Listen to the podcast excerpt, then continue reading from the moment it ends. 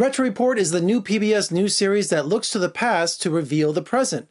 And joining me right now is producer Kyra Darnton and humorist Andy Borowitz. Good morning. Hello, Jeff. Hi, Jeff. First off, I have to say, I grew up watching 60 Minutes, Kyra, and it made me a news hound. I mean, it influenced my liberal opinions of today, uh, but I just love 60 Minutes and I've watched it my whole life. That's wonderful to hear. And also, I'm a huge PBS fan. I grew up watching Sesame Street. I learned how to count to 10 in Spanish. and I'm also I'm Generation X, so I learned to read from Electric Company. And when I first met and interviewed Morgan Freeman, I told him how much Easy Reader taught me to read, and he goes, "You owe me money." That's funny. Plus, I'm a huge fan of PBS. I think it's more important than ever. It's so relevant, and I'm a huge supporter of public television. Oh, that's wonderful to hear. Yeah, we it's our first part, big partnership with PBS, and we're just so thrilled. It's great to have people who really care about the work we're doing. From nuclear testing to climate change, from behavioral psychology to social media addiction, discover the unexpected connections between the present and the past. So, for Retro Report, tell me about the concept of this new show, looking to the past to reveal the present. Yeah, I mean, the whole premise of the project and of the show is that it helps you understand today and today's headlines by knowing how we got here. And so we'll take four different topics in each hour, and they're four different stories, and then they end with a kind of amazing short mini doc that's humorous that Andy's put together. Um, but one example of one of the type of story we do is that, for example, today we're all completely addicted to social media and we're always refreshing Twitter.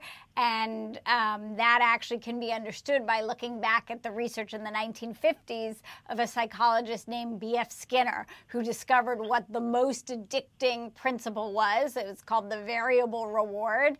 And it, he used it to also explain why slot machines were so addicted. Uh, but you can really use that comparison to social media to understand how we got to today.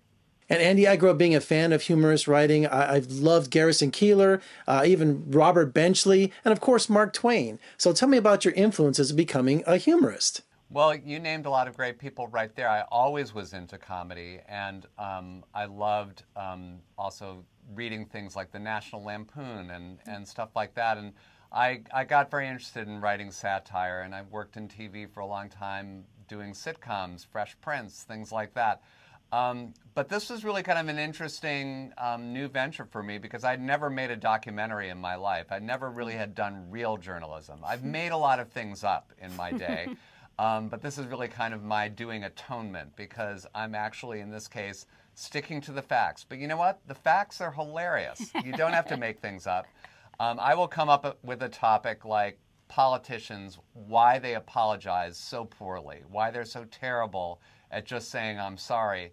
And we hired these wonderful um, women from The Daily Show, um, a producer and editor, whose job it is to go out there and find hilarious clips that I can then weave together into a story and, and try to make sense of things. It's been an incredibly cool adventure, and the stories have turned out to be pretty pretty funny, in my opinion. Um, but they also have taught people something. Like you watch them and say, "Oh God, I really laughed," but actually, I sort of understand the world a little bit better now. So it's been really cool to work on. I can't wait for it to go out on PBS and for people to experience it at large. Now, some of the retro report topics are over the top excitement, uh, pythons in the Everglade, LSD experiments. But the one that caught my eye is journalism under attack, because President Trump is constantly saying that the media is the enemy of the people. But then I realized that's nothing new. That's been going on throughout history. Well, I mean, I think we argue in the piece that Trump is what he's doing is new because of the public campaign and the public nature of the attack. But yes, looking back at, for example, Nixon and the way he handled leak the prosecution of leakers and the Pentagon Papers, for example, and comparing that to the Trump administration is really valuable to understand the tools that they've used and how they've built, been built upon. Also, I think what's exciting about Retro Report is the concept of using local content. Tell me about that concept. I'm so glad you asked because Vegas is one of the cities that we're working with, um, and it's actually been one of the most gratifying parts of the whole project is working with local stations um, on their own community's history and working with you know them to find stories because you know this is just from our perspective as a nonprofit, we really care about people thinking differently about the news and the world around them. So connecting people to their history, helping them understand whether it's their community or national issues is just a really exciting opportunity. Kyra, Andy, congratulations on Retro Report. And when you have a chance, come visit us in Las Vegas. We'd love to have you. You got it. Thank you. I'd love to. You can catch Retro Report on PBS, and for more reviews and interviews, just surf on over to my website at vegasfilmcritic.com. I'm Jeffrey Howard in Las Vegas. Thank you for joining me. I'll see you next time.